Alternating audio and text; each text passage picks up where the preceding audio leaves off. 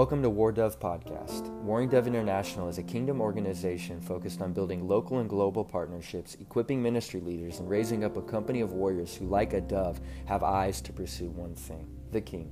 Thank you for tuning in today as our founder, Lisa McFarland, shares her message. Thank you for tuning in as we are launching our adventure series. Walking with God is much like going on an adventure, and today Lisa McFarland will be sharing with you some helpful insights of how to successfully navigate this journey you're on with God. We hope you enjoy. So, I want to continue with the series that I have that it's an adventure. An adventure. Amen?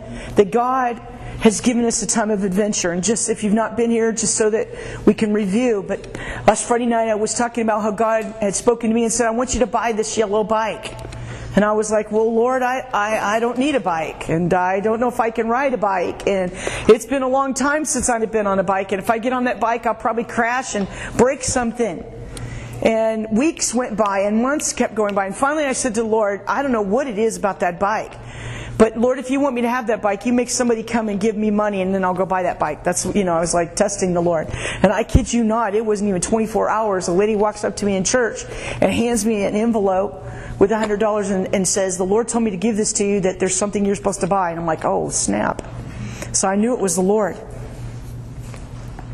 And uh, so I brought it home and God was reminding me that when we started Warring Dove International, and that was before Eagle Rock Church came into being, that I had this dream.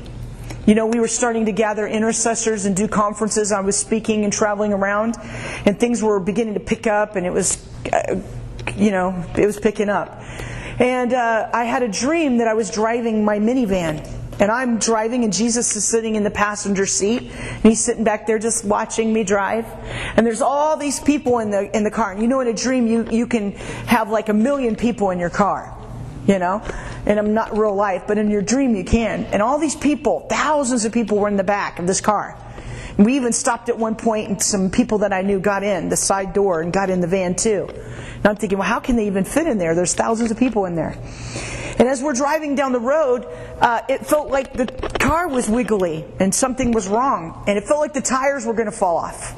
And I said to the Lord, Oh, I think something's wrong. We should stop and see. And He said, No, don't stop. Keep going.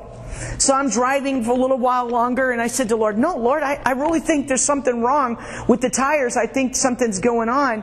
I, I think that uh, I think that the tire's going to fall off. We should stop and fix it. And he said, No, there's nothing wrong. Just keep going. And every time I would bring up something, he would say, Keep going. And I'd say, But Lord, maybe it's the tire rods, you know, the wheels wiggling, and I feel like the wiggle or the lug nuts are loose and it's going to come off, and, you know, something's going to happen. It's going to break. You know, I have an experience with the tire rod breaking, trust me. That in, in my younger evangelist days with, with those Help Me Jesus cars. And uh, I was like, Lord, you know, the tire rod busted and I don't know how I, we didn't die. It was Jesus, that's how. So I was like, in my dream, I'm feeling that pressure and that stress again. Lord, it's the tire rods, it's the lug nuts, it's the wheels, it's, it's something, God. And Jesus kept saying, Lisa, just keep going. And finally I said, Lord, then it must be me. I must be doing something wrong. I think something's wrong. I'm, you know, I don't know how to drive. Clearly something's wrong. And he said, no. Lisa, this is what it's like when you're learning how to do this. And the scene changed, and now I'm on a bike. And Jesus is holding the back of the bike, and I'm like a little kid, and I'm riding this bike. And I'm wiggling around, and I'm about to wreck. Remember, this is probably about 2006, 2007, 2008, I don't know. And I said, Well, Lord, uh, I might fall. And he said, No, you won't. Keep going. And he's laughing his head off as he's holding the back of the bike. And then finally, lets go, and I'm just riding my bike. And then, bam, we're back in the van, and I'm driving the car. And he said, See, that's what it's like when you're learning. It's okay, keep going. And it just instantly, when I woke up, all the pressure and the fear of failure and the pressure of trying to get it right and the responsibility that I felt was just crushing me lifted off of me because I realized I'm the child and he's the father. He's holding the back of the bike. And he's on, we're on this adventure together. And as we're learning and we're, and we're going through the experiences, I want to say tonight that mistakes are not sins. If you don't get on the bike and be willing to wreck, you can never learn to ride the bike. And if you fall down and you wreck, you get back up and get back on your bike. And I, and I feel like God wants to speak to us tonight. Where uh, Friday night, God said, I want you to tell them that it's an adventure. You know, Lisa, I want you to buy this bike and we're going to ride together. And God began to speak to me about going back to the point of origin or back to the future where God first called you or you first got saved, you first came to Christ and you were remembering this love and the, and the passion and the zeal and the excitement. You know, we're going to ride this bike. We're going to go on an adventure. You know, the first time you went to school, the first time you got on a bus, the first time you spoke in tongues, you know, the first time you played your guitar, the first time you performed, right? This excitement excitement the first time you led somebody to the Lord. And God wants to take us back this summer to this point of origin, back to the future. Back to the future. Because if you go back to where it started, that's the prototype. That's the invitation. That's the point where the dream was planted inside of you. And God put the future inside of you, and now you're manifesting it and it's unfolding as you walk it out. It's an invitation to go on a journey with Jesus and grow in your relationship. Now, I know it sounds like I'm saying something silly or something simple, but you have no idea what's about to happen to you tonight. Because I've been setting you up for three sermons. God wants us to come back to the point of origin. God wants us to get excited about this adventure, this discovery, this passion, this zeal. To be humble like a child. Unless you become like a child, you cannot enter into the kingdom of heaven. Where a child's like, I want to ride. I want to talk. I want to play the drum. I want to sing. Me. Pick me. That's what I love Matt back in the back row. Because he's always like, me. Me. He just always would raise his hands. Me. It's me. Me. And then I just chuckle and laugh, but I love that about him. Because he doesn't hold back. He's like, no, I, me, I want me, pick me. And often I pick him because he says, pick me. You know? I could be irritated about it, but you know what? I love the zeal and the passion like a child that says, why not me? Why can't I go? Why can't I try? Let me try. Let me have a chance. And somewhere along the way, as we grow up, you remember I told the story about stepping? That I love to walk in the grass. But as a child, I stepped on these pop bottles and it cut my foot to the bone. And so from that moment on, I was afraid to run in the grass or walk barefoot in the grass because I got hurt one time. And so the enemy and some things that we're believing that are not true, or maybe we've grown up and we just got too big for those things, didn't we? We can't have fun with God anymore. We can't, we can't have an adventure anymore. We, we, we can't have passion anymore. We're too big for that. That's too childlike. God wants to bring us back to the wonder of that this summer. He wants to bring back to where you dream, you imagine. You have an adventure where it's fun again. It's exciting again. And God wants to wake that up in us. God wants you to trust Him, to take a risk, to take a chance. What if they make fun of me? What if they don't? What if they do? Does it matter? What if I start out and, and people quit me and they, and they won't go with me? What if they do? What if they don't? Does it matter? Because the invitation doesn't come from the people. It does not come from you. It doesn't come from the city. It comes from the Lord Himself, like Abraham. Abraham, leave your father and your mother and go to a land that I'm going to show you. So, you know, I preached about the adventure, this invitation, this discovery, this passion, this going back to the point of origin.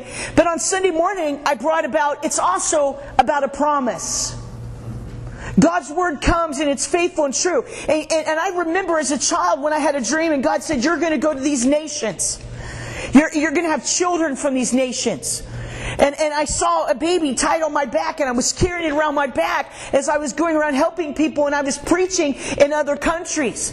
And there was a desire and a dream planted deep in the inside of me, and I began to tell people around me, I, I'm going to go to Africa. I'm going to go to India. I'm going to go to China. I'm going to have children from those countries. And I began to tie my dolls on my back and wear them around, and people are like, What is wrong with her? She's so weird. That's stupid. Mom, don't let her do that. People are looking at us. And my mom, to her credit, would say, Shut up. She's doing what Jesus told her to do. That dream, that promise. And I talked a lot Sunday morning about when God's word comes, it's like a seed, and the seed itself has the power to become what it is. You remember these words? Because I'm reviewing. It's about an adventure, it's about a promise. And tonight I want to talk to you. It's not just about an adventure. It's not just about a promise. It's also about a love. This is a love story between a father and a son, between a, a father and a daughter, between a God and a people. And God wants us to be on this adventure, and it's an invitation to come into this place of friendship and intimacy. And you know what the problem with the prophetic house is? We think we know what love is. We think we know what intimacy is, but I'm going to tell you right now, as an apostle, I know a lot about prophets. You know what I know about prophets? They're scared to death of intimacy. And they have these walls, and they only go to, through this door, this door. So if you think you're getting all the way in, you're not. They have a fortress with many channels and doors. And they let you come in or choose to let you come in. So when an apostle comes around and we have the ability to go through all the doors without permission, it freaks them out. She can see me. She knows me. Oh no! You're all right now nervous, aren't you? I can feel the tension in the room. I love it. don't worry, I'm a prophet too. And we choose these levels of intimacy. But you know what? When we put that door up and that wall up and say, I'm not going to let them hurt me. I'm not going to take a risk. I might fall down and break my arm. I might scrape my knee. I might get hurt. They might leave me. They might reject me. They might abandon me. We also give up the adventure. And you know what? You need it. Look at your neighbor and say, you needs it. You needs it. You need to laugh. You need to cry. You know what? That's why we watch action movies and Star Wars and drama and all these things. Because we like, you know, maybe it'll happen. What if it doesn't? Then when it doesn't, we cry. And then when it happens, like, yay! And then we watch the Olympics. We watch some of them get the gold and we watch some of them cry and lay on the ground and we cry with them because they didn't make it. And there's something in us that likes this adventure, this lifestyle of not knowing, the risk. And you cannot live without it. And if you don't, you will never live. God has made you. And He knows how you are. It's the glory of God to conceal a matter, but it's the glory of a king, a mature prince, to search it out. God is uh, giving you an invitation to come on this adventure. God knows how He made you. God is drawing you, and you're dissatisfied, and you're bored, and you're crying, and you're lonely, and you're all screwed up, and you're pointing at the church, you're pointing at her, you're pointing at him, you're pointing at your mom. But the thing is, you have closed the door to intimacy, and God wants it swung wide open. All of them. All of them? All of them. It's an invitation for a relationship to take a chance. On what? On God. Thing is, it's not really a chance. Because we already know. Whatever God says is going to come to pass. Because it's not just an adventure, it's a promise. He doesn't even have to pinky swear. If he says it, he's going to do it. In fact, he already said it before. It just needs to happen. And you need to stop resisting, which slows it down. You're not waiting on God, God is waiting on you. The promise. Psalms 105, verse 8 says this He, God, He remembers His covenant forever. The word He commanded for 1,000 generations. Once God says something, it never gets retracted. It doesn't get forgotten. It doesn't get lost. It's out there floating around like a seed waiting for some dirt to allow it to grow. For someone to believe God and to be impregnated with that word, with that seed, and be like Mary and allow the Holy Spirit to overshadow them and give birth to something from a supernatural realm and let it manifest and come from that realm into this realm through you. It's an adventure. It's a promise. It is a love. And you need it. If you're a prophetic person and you're in this prophetic house, you are so desperate for love and sometimes we shut that down and turn it down on the low. But you know what? Down inside, we're dying. Down inside, we're bored. We need that extreme. We need that touch and go. We need that up and down. We need the crying. We need the laughing. I remember in the early days, Remember riding the bike, Jesus? In the early days, it was crazy. We would worship and it was crazy. People were crazy. And people would come and there people were manifesting demons, people were getting healed, there's gold dust, feathers, there was ashes falling from the ceiling, people were screaming, rolling, people were saying, Lisa's crazy, Lisa's this, Lisa's that, Lisa's not this, Lisa's not that. And I'm like, why is it always Lisa? It's not Lisa. I didn't have anything to do with it. I would sit on the front row and cry and say, God, you're going to get me in trouble. Stop.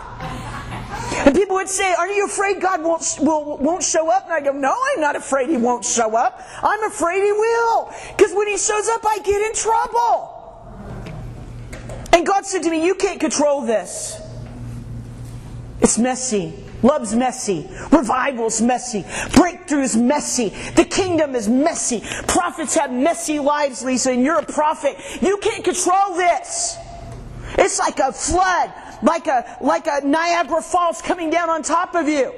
But you know what? I love it. I love it when God shows.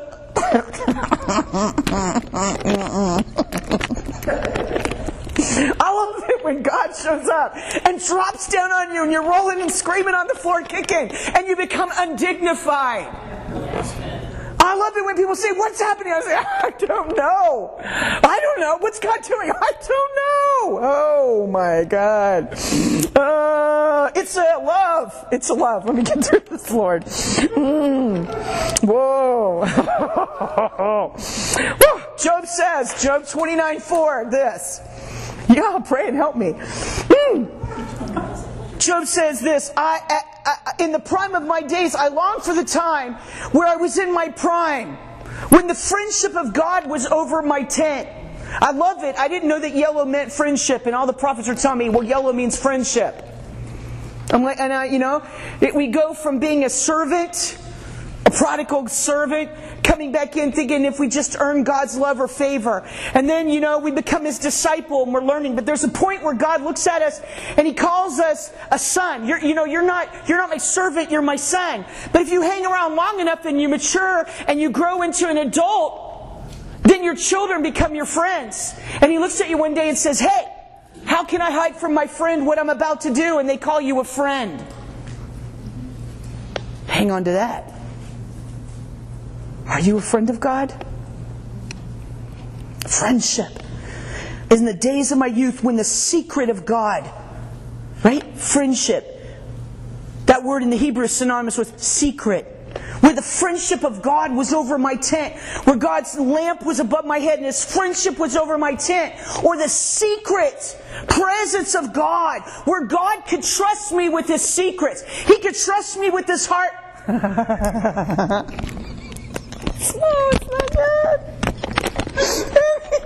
Trust me with his, uh, his um, secrets and his thoughts and his feelings. This is going. Hmm. Psalm 69 13 says, I pray to you, O Lord, in the time of your favor, your great love, O God, answer me with your sure salvation. In the time of your favor, right? I want you to go to Luke 19. And I want to talk about God's adventure, God's promise, God's love. And then. mm, Luke 19. I'm sorry. I'm I'm having troubles. Mm, it's going to get worse. I can. Mm-hmm. A little background here. Jesus spends a couple of chapters, he's talking about parables, and there's some things happening. And if you don't pay attention to what's happening before and after that portion of scripture that you're studying, you're going to miss it. Because they all fit together like pieces of a puzzle, so you get a big picture. Repeat. If you don't pay attention to what's in front of that passage and what's behind it, you don't really know what's going on because God, all these words and these stories fit together like pieces of a puzzle. And you have this one little tiny piece you think you're seeing, but you only see what this is on here. When you put the pieces together, you get the big picture. So Jesus in Luke 14, 15, 16, 17 is teaching. And what he's doing is helping their eyes to get open and them to be enlightened and to understand what the truth is. What's really going on? What is God really What is God really like? Oh, Holy Spirit, help me, please. I'll just close my eyes. Jesus is teaching on helping us to see the big picture of what's going on in the kingdom. So he's teaching on the parables about the wedding feast and the great banquet and the cost of discipleship, right? He, he, he's trying to open their eyes to help them to see what's really going on and what's happening in the kingdom. Then he goes on and he goes to the parables about the lost sheep, the lost coin, the lost son, the lost money by the, the, the manager that's no good with the money. And, and, and he's opening their eyes to what God thinks about things that are lost about what God thinks about people coming to a dinner and those people that are lost and them coming in and drawing them in closer. I'm setting you up. I hope you're listening. God wants their eyes to be open to how He feels about things, about how He views them out of heaven, and how He views when we're screwed up or messed up or things don't go right or things are lost, and what God will do to bring it back into fellowship or intimacy and relationship. Mm. Mm. He goes on, he tells the story about the rich man and Lazarus. Because in the natural, people are looking at the wealthy. They're looking at the rich man thinking, well, he's really going to do well in heaven.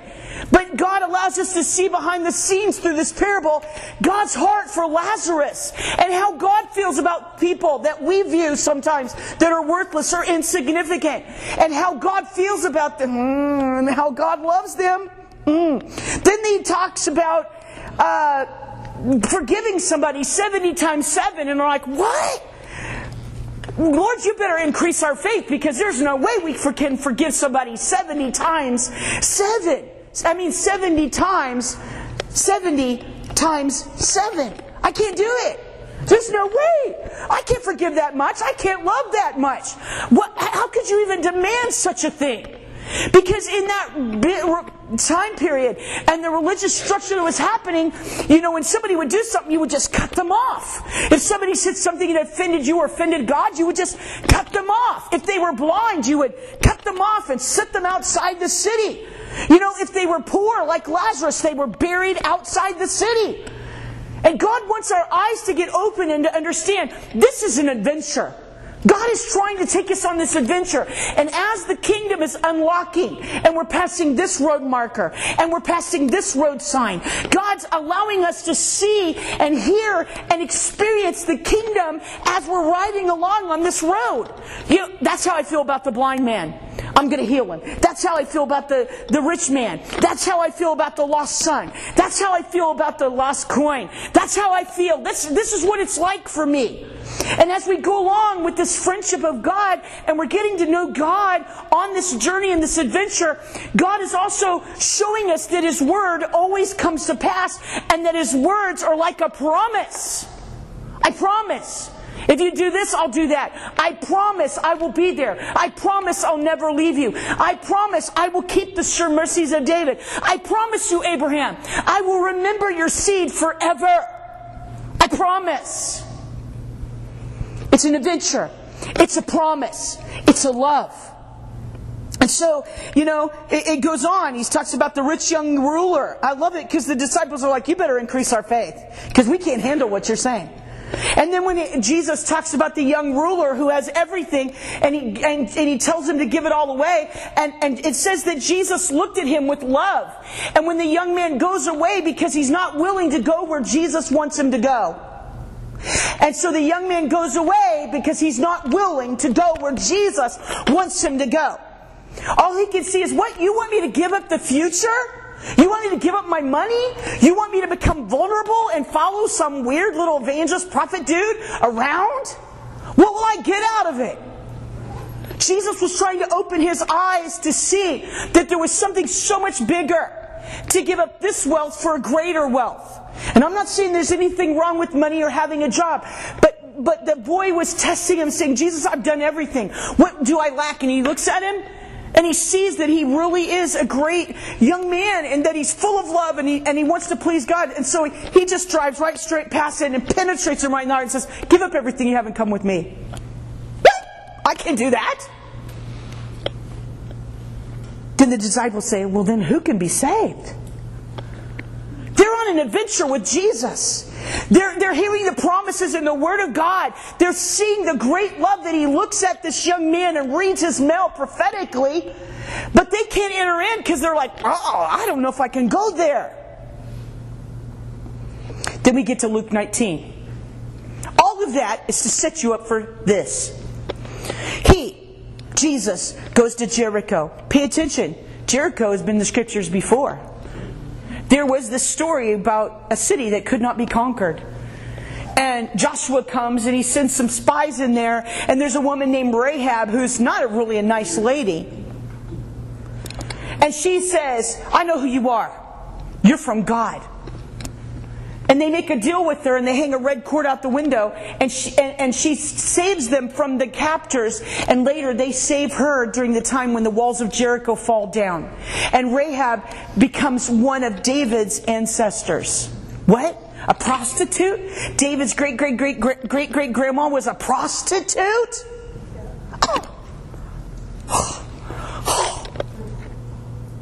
When he entered Jericho and he was passing through, and behold, anytime the Bible says behold, you should stop right then, close your eyes, and say, God, what do you want me to see? What am I supposed to be changed into right here? And behold, there was a man named Zacchaeus. By the way, Zacchaeus means pure or clean. He was a chief tax collector and he was rich. And he was seeking to see who Jesus was, but on account of the crowd, he could not because he was short or small in stature. He was just a little man. Pay attention. Jesus goes to Jericho. He's on an adventure. He's on a journey. He's got his disciples with him. But they don't see what he sees. And often we don't see what Jesus sees. And this little short guy who's supposed to be pure, whose name is supposed to be pure, or one who's pure, or one who's clean, but he's not. He's a tax collector. And everybody knows the tax collectors cheat. They lie. They put pressure on people. They steal money from the poor and the widows. And, they, and they're in cahoots with the Romans. And it, he wasn't just any tax collector, he was a chief tax collector. You know, if there were sinners, he was like the big sinner. He was like the worst sinner. He was rich. Remember, Jesus just spent all this time talking about money, money, money, money, money, Jericho. Hmm. He was wanting to see Jesus, but he couldn't because he was short. Verse 4. So he ran on ahead and climbed into a sycamore tree to see him. For he was for Jesus was about to pass that way. And when Jesus came to that place, he looks up and says, Zacchaeus, hurry up and get yourself down here, for I must stay at your house today. So he hurried. He didn't just say, What? I can't do that. What? What? Me? What? No, he hurried and came down and, and received him, received Jesus joyfully. And when they saw it, who's they? When the crowd saw it, they were excited? Now, they all grumbled, complained, muttered under their breath. Wonder what they were muttering. He has gone in to be the guest of a man who is a sinner. Gotta say it like that too. sinner. Sinner. He's gonna eat with a sinner. And we don't think too much about that because in America, eating is just kind of like walking down the street. But in other countries, eating with people is a sign of making covenant. It's a sign that you're friends and that you get along. You don't invite people over to your house or go eat at somebody's house that you disagree with because then people will think you are one of them because birds of a feather flock together. And I and, and among the Maoris, until we actually go, we go through all the protocols and all that as ambassadors are to be welcomed in. But even then, even after a four-hour ceremony, I'm still not considered in until I sit down at the table and they watch me until I pick up their food and I put it in my mouth and I chew it up and swallow it. And I pick up my cup and drink it. And then they nod their head and they look at each other. Yes. Now she is welcome. She's one of us. We have broke bread together. Right? Communion is not about the bread and the wine, it's about the covenant that you're, you're remembering or that you're re entering in or re upping or agreeing to. He's a sinner. So we hurried and came down and, and, and joyfully joyfully, it says joyfully Zacchaeus was excited. And when they saw it, they all muttered, and he has gone and said, He has gone to, the, to be a guest of the man who is a sinner. And Zacchaeus stood and said to the Lord, Behold, Lord, half of my goods I give to the poor.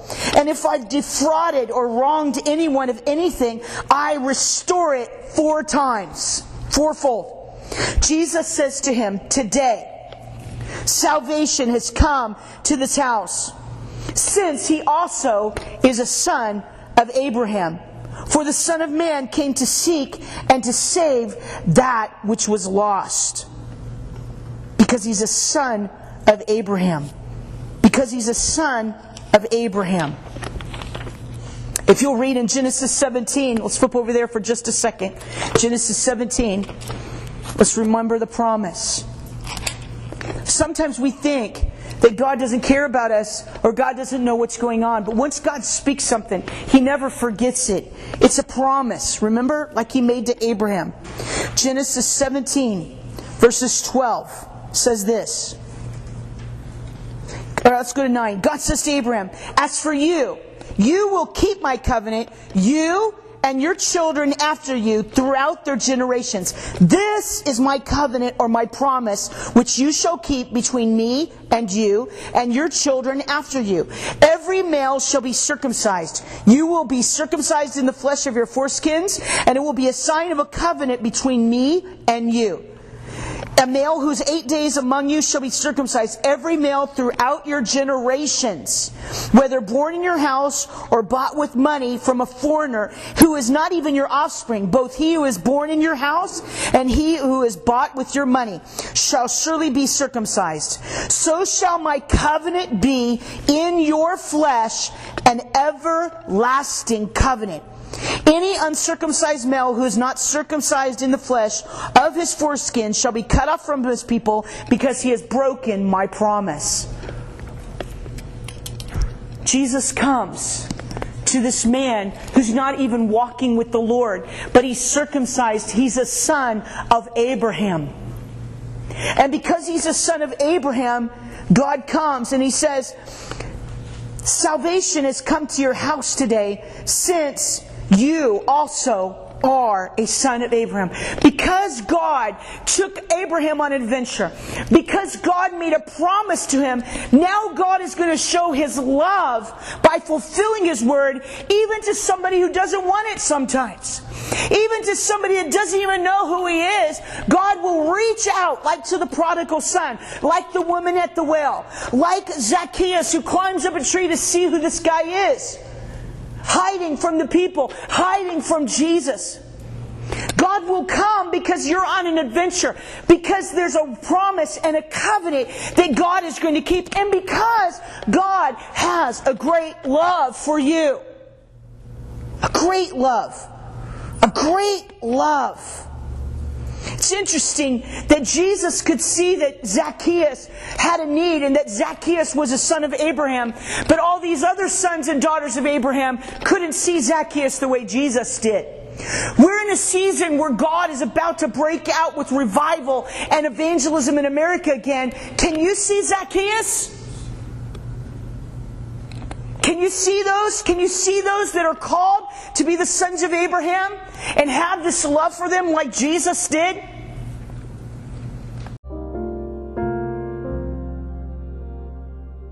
Thank you so much for listening to Warring Dove International's podcast. To find out more about our ministry and how you can partner with us, please visit our website at wardoves.com. And if you enjoyed the show, please take a minute to leave a review, subscribe, and share with a friend. We'll see you next time on our next episode.